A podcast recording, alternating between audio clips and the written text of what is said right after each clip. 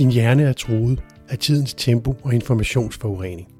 Dagens flaskepost handler om gør oprør, vis tillid til mennesker frem for systemer. Velkommen til Flaskeposten. Alting går for hurtigt. Vi bliver alle sammen bombarderet med information 24-7. Overalt skyder nye digitale systemer frem.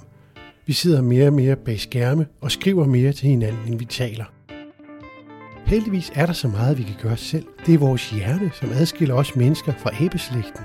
Vi behøver ikke bare at løbe med.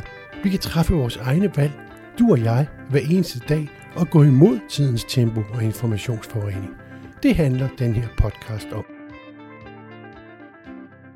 Mit navn er Søren Jensen. Jeg har været redaktør og kommunikationschef gennem 25 år på statslig direktionsgang og er uddannet i kommunikation, journalistik, ledelse og miljø og som mastercoach fra Sofia Mannings Hus. Det er ganske mærkeligt med min baggrund at råbe op om informationsforurening. På en måde er jeg jo medskyldig. Men jeg mener seriøst, at informationsforurening er den største udfordring helt personligt for rigtig mange mennesker og for ledere og ledelser i dette årti. Og i dag vil jeg blive en smule politisk ukorrekt. Jeg vil opfordre dig til at lave dit eget lille oprør i din hverdag. Dette er min tredje flaskepost, og det er den sidste, hvor det bare er mig, der snakker. Fremover inviterer jeg også gæster i studiet. Mere om dette senere. Dagens flaskepost bærer etiketten Gør oprør, vis tillid til mennesker frem for systemer. I den første del af programmet foreslår jeg et princip fra den amerikanske flåde i 1960, indført i den danske hjemmepleje. I den anden del af programmet får du mine tre helt personlige fortællinger fra mit arbejdsliv om kaos i statens bogholderi, er der en medarbejder tilfredshedsundersøgelse, og om intet mindre end præsentationen af endnu et IT-system, der skulle redde den ganske verden. I den tredje del af programmet vil jeg fortælle om en uhyggeligt simpel øvelse, der faktisk har været med til at ændre mit liv. Det er en øvelse, du kan gøre på blot 20-30 sekunder flere gange om dagen i din hverdag. Sagt på en anden måde, så er tiden altså ikke nogen undskyldning.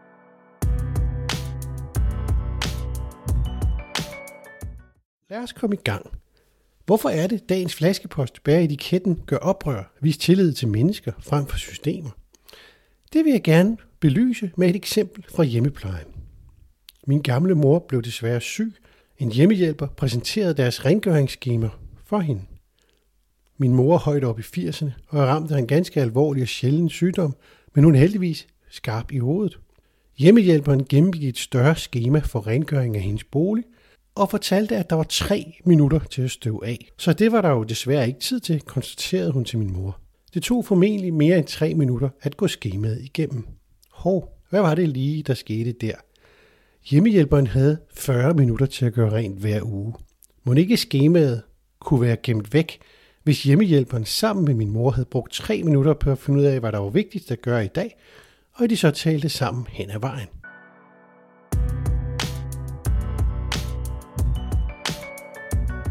Det er jo okay, at der bliver sat en tidsramme for medarbejderen. Jeg har mødt så mange søde og dygtige hjemmehjælpere. Men hvordan kan det være, at det ender med, at der bliver opbygget et system, som vil detaljestyre medarbejderens adfærd på den måde? Det er også okay, at min mor, gamle mor, kender tidsrammen og derfor også får en forventningsafstemning om, hvad hjemmeplejen kan tilbyde hende.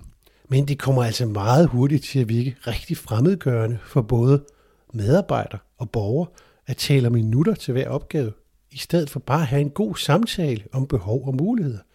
Kort sagt, skemaet bliver på en måde sat midt ind imellem de involverede mennesker og det, der virkelig betyder noget. Jeg tror faktisk, min mor sætter rigtig meget pris på den lille gode samtale og det lille smil. Meget mere end at få gennemgået et regneark over minutforbrug.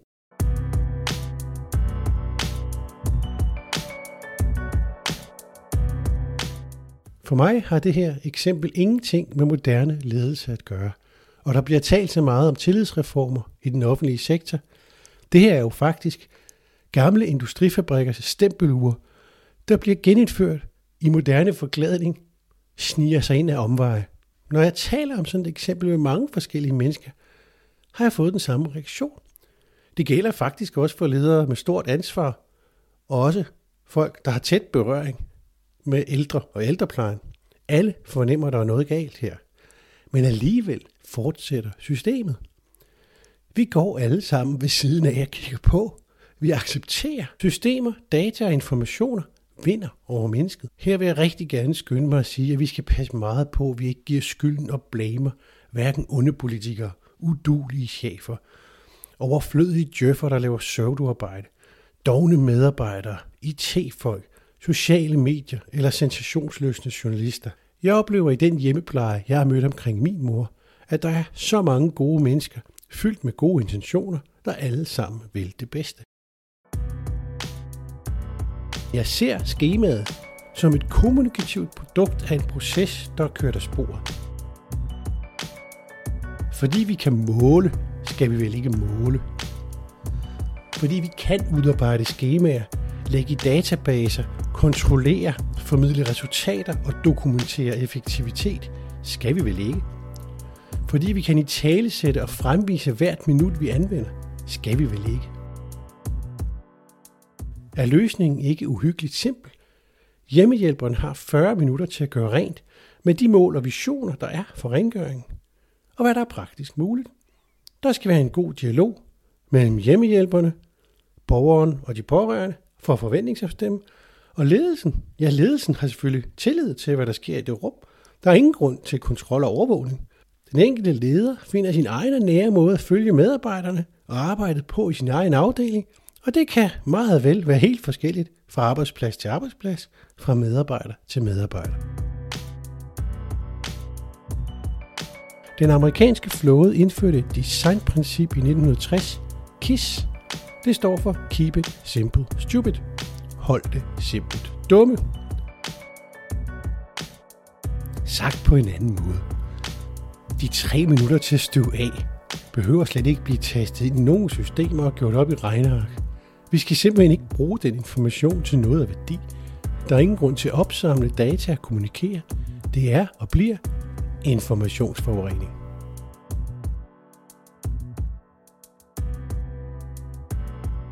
Så er vi nået til den anden del af programmet her med mine tre personlige fortællinger fra mit arbejdsliv. Om kaos i statens bogholderi, er der en medarbejder tilfredshedsundersøgelse, og om intet mindre end præsentationen af det nye IT-system, der så klart skulle ændre verden.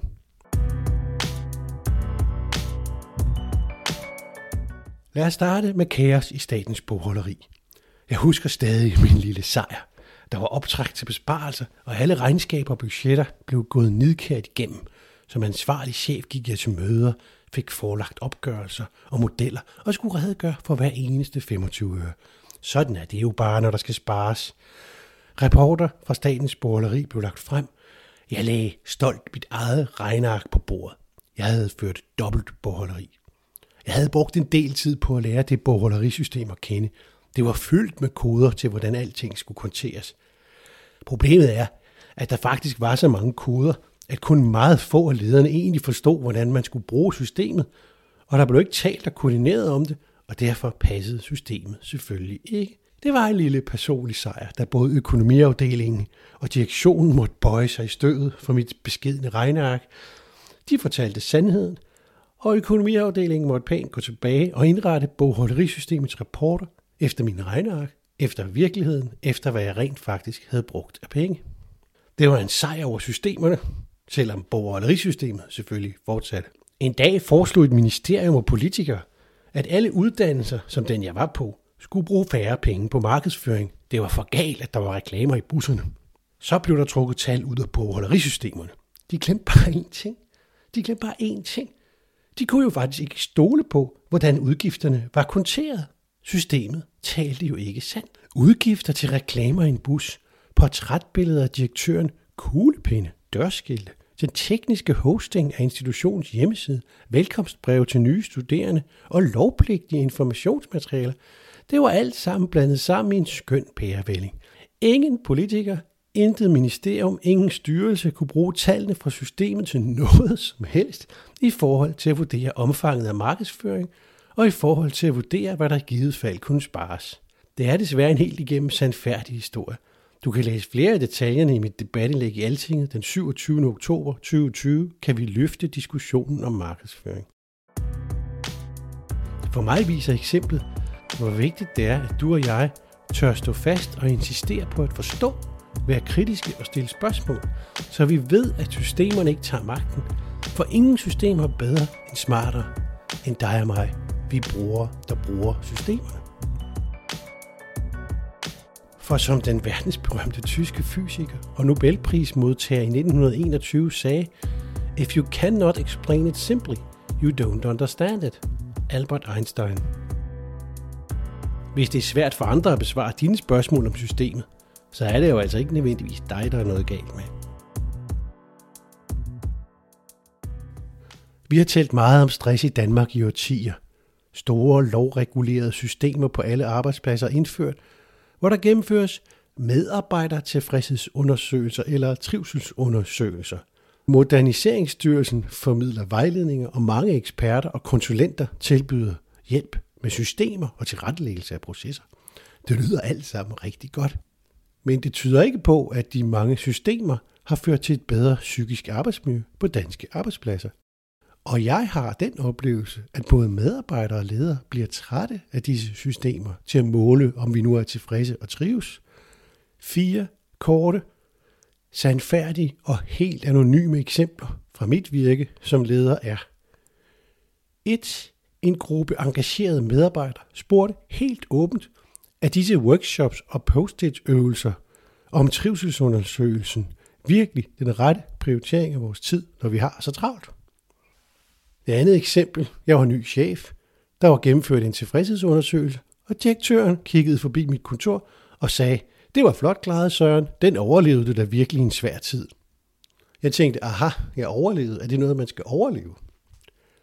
Det tredje eksempel er, at før en anden undersøgelse kom en personalechef ind til mig helt diskret og sagde, Søren, jeg synes ikke, at du skal udfylde evalueringen af din leder, fordi hvis du nu ikke besvarer, så er der ikke nok resultater til, at evalueringen af din leder vil blive offentliggjort, og det vil han sådan set sætte temmelig meget pris på. Aha. I en fjerde undersøgelse havde en medarbejder sat kryds i et felt under mobning, og alle røde alarmklokker blev sat i gang i hele arbejdsmiljøsystemet. Det stod ret hurtigt klart, at problemet ikke var så alvorligt, men der var mistanke og sladder i luften længe. Men da krydset var sat anonymt, og der var personlige hensyn at tage, så kunne det slet ikke lade sig gøre at omtale og løse og forløse den her sag på en særlig hurtig og effektiv måde.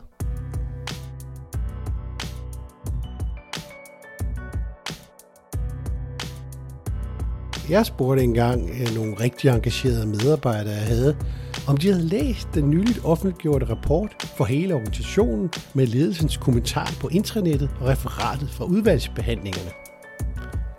Jeg lovede, at jeg fik et tomt og fjernt blik tilbage. Og hvis jeg ville bevare troværdigheden i mine medarbejderes øjne lige netop den dag, så tror jeg, det var bedre at hoppe videre til det næste emne på dagsordenen.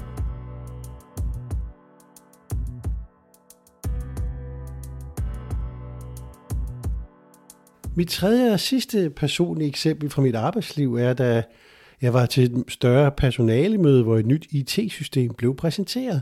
Systemet vi gør alting bedre og lettere. Kan du se det for dig? Begejstrede konsulenter forklarede, hvordan de geniale funktioner i det nye system kunne kobles sammen med Office 365, og at det radikalt ville ændre hele vores interne kommunikation. Alle lyttede opmærksomt. Jeg kiggede mig omkring i rummet og kunne læse det i folks øjne. De stod af en for en. Okay, endnu et system. Lettere bliver det i hvert fald ikke. Virker det nu egentlig? Hvad bliver det næste? Hvornår får jeg tid til at passe mit arbejde? Åh, oh, kan jeg nu nå hjem til tiden i dag? Jeg rakte hånden op. Jeg tilkendegav, at jeg ikke forstod systemet godt nok til at gøre det, de talte om, og jeg var overbevist om, at det forlangt hovedparten af de ansatte lærere på arbejdspladsen faktisk var et ganske pænt stykke væk fra virkeligheden. Jeg begyndte at stille alle de dumme spørgsmål, og det blev ret tydeligt, at jeg ikke var alene med de dumme spørgsmål.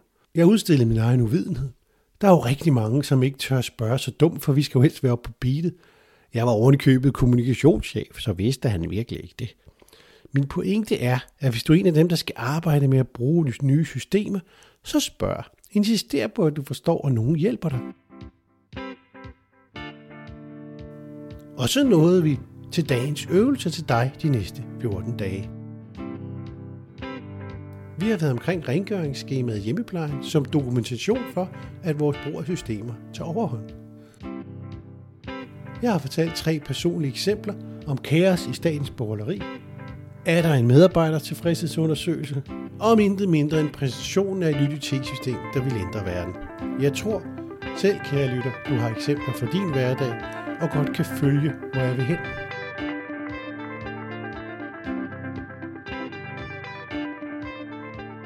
Min øvelse til dig er en usædvanligt simpel øvelse til et meget kompliceret emne. Og ja, der er en snært af politisk ukorrekthed i øvelsen. Den tager 20-30 sekunder, og du kan gentage den flere gange hen over en dag. Bold står for B, breathe, tag et dybt åndedræt. O, observe, se hvad der sker.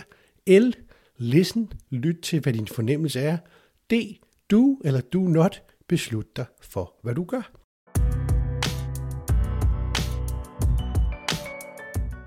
Jeg besluttede mig for at lave den her boldøvelse i 14 dage, fordi jeg blev opmærksom på, at jeg bekymrede mig lidt rigeligt i hverdagen. Så i 14 dage stoppede op hver gang, jeg bekymrede mig om noget i mine tanker. Så lavede jeg boldøvelsen, og jeg skrev samtidig en lille kort sætning på min telefon om min bekymring. Efter nogle dage kiggede jeg på noterne på min telefon. Der var godt nok mange, og jeg rystede lidt på hovedet og tænkte, hold op, hvor jeg bekymrede mig meget. Tænkte jeg egentlig kunne holde ud at være inde i det hoved, der var godt nok bekymret. Det var med til at sætte en bevægelse i gang i mig, hvor jeg blev meget mere bevidst om, hvornår er det egentlig vigtigt at bekymre mig.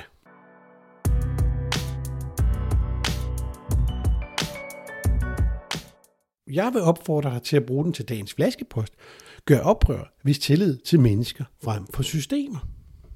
Læg mærke til, når du møder systemer i de næste 14 dage, og du instinktivt fornemmer, der er et eller andet galt her. Tag en dyb indånding. Hvad ser du? Hvad er din mavefornemmelse? De her ting kan du faktisk gøre på 20 sekunder. For nu har du tre valg. Accept, undren eller oprør.